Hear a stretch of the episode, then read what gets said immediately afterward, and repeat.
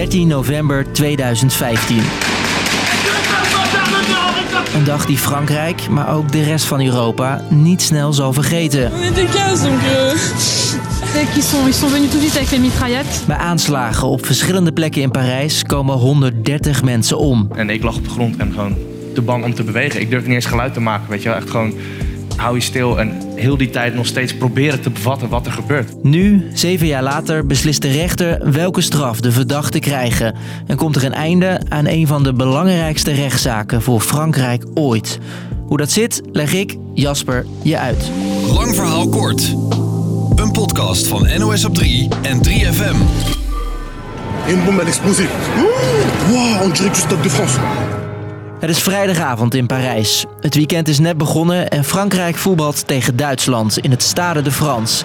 Als na een kwartier een zelfmoordterrorist zichzelf opblaast buiten het stadion. Een paar kilometer verderop schieten op dat moment terroristen Kalashnikovs leeg op terrassen en in restaurants. Les tirs étaient euh, répétitifs. C'était ta ta ta ta ta ta ta, ça s'arrêtait pas. Volgens deze vrouw hield het maar niet op en bleven de terroristen schieten. Oh merde. Bij het voetbalstadion blazen nog twee terroristen zichzelf op. Ah,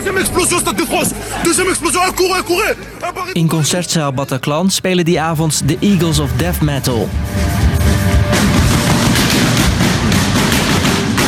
Als vier mannen met Kalashnikovs naar binnen stormen.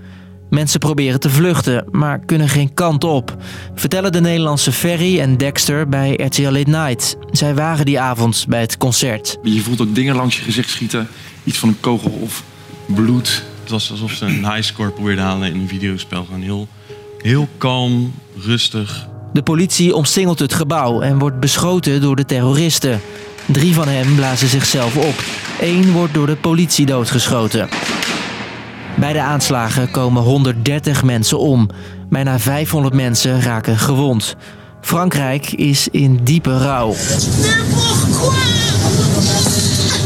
En ook in Nederland maken de aanslagen indruk. Normaal maak ik soms dan nog ruzie met mijn ouders als ik het huis ga.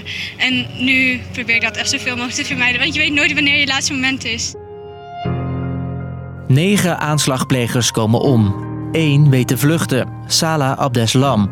Naar hem wordt maandenlang gezocht. Politie heeft een tip gekregen deze ochtend. Iemand die zei: Ik weet waar Abdeslam zit. Ik weet waar zijn schuilplaats is. Tot hij vier maanden later in Brussel, in de wijk Molenbeek, wordt gevonden. Rond vijf uur vanavond opeens een enorm grote inval hier in Molenbeek. En hebben ze twee mannen snel opgepakt, waaronder Abdeslam. Terreurgroep Islamitische Staat eist de aanslag op en noemt het een vergelding op Franse luchtaanvallen in Syrië. Ook Abdeslam dacht er zo over.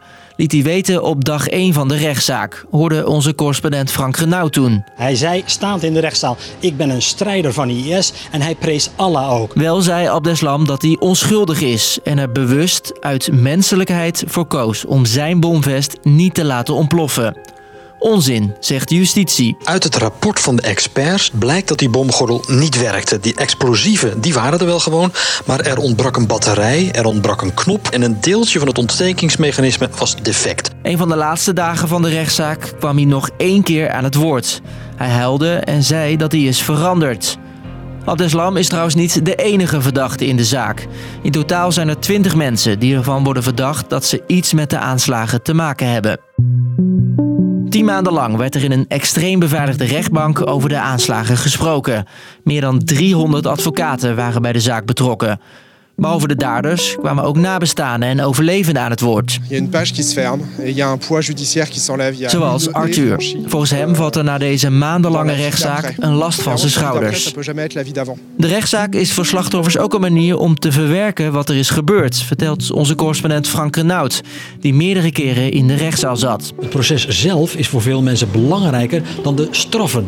De slachtoffers zijn namelijk tevreden dat er een goede en eerlijke rechtszaak is geweest over zo'n grote De slachtoffers voelen zich daardoor erkend. Dat de zaak nu, jaren later, voorbij is, is voor sommige slachtoffers ook een moeilijk moment. Ze zijn tien maanden lang alleen maar met die aanslagen bezig geweest. En straks is er ineens niks meer. Het proces is dan voorbij en ook de aandacht voor wat hen is overkomen is dan voorbij. Dus, lang verhaal kort. Na tien maanden komt er een einde aan een van de grootste en belangrijkste rechtszaken in Frankrijk. De zaak om de aanslagen in Parijs zeven jaar geleden. Hoofdverdachte is Salah Abdeslam. Hij is de enige nog levende aanslagpleger. Voor nabestaanden en overlevenden is het einde van deze rechtszaak een belangrijk moment in het verwerken van die dag, 13 november 2015. Was de podcast voor nu? Elke werkdag rond 5 uur staat er een nieuwe aflevering voor je klaar. Bedankt voor het luisteren.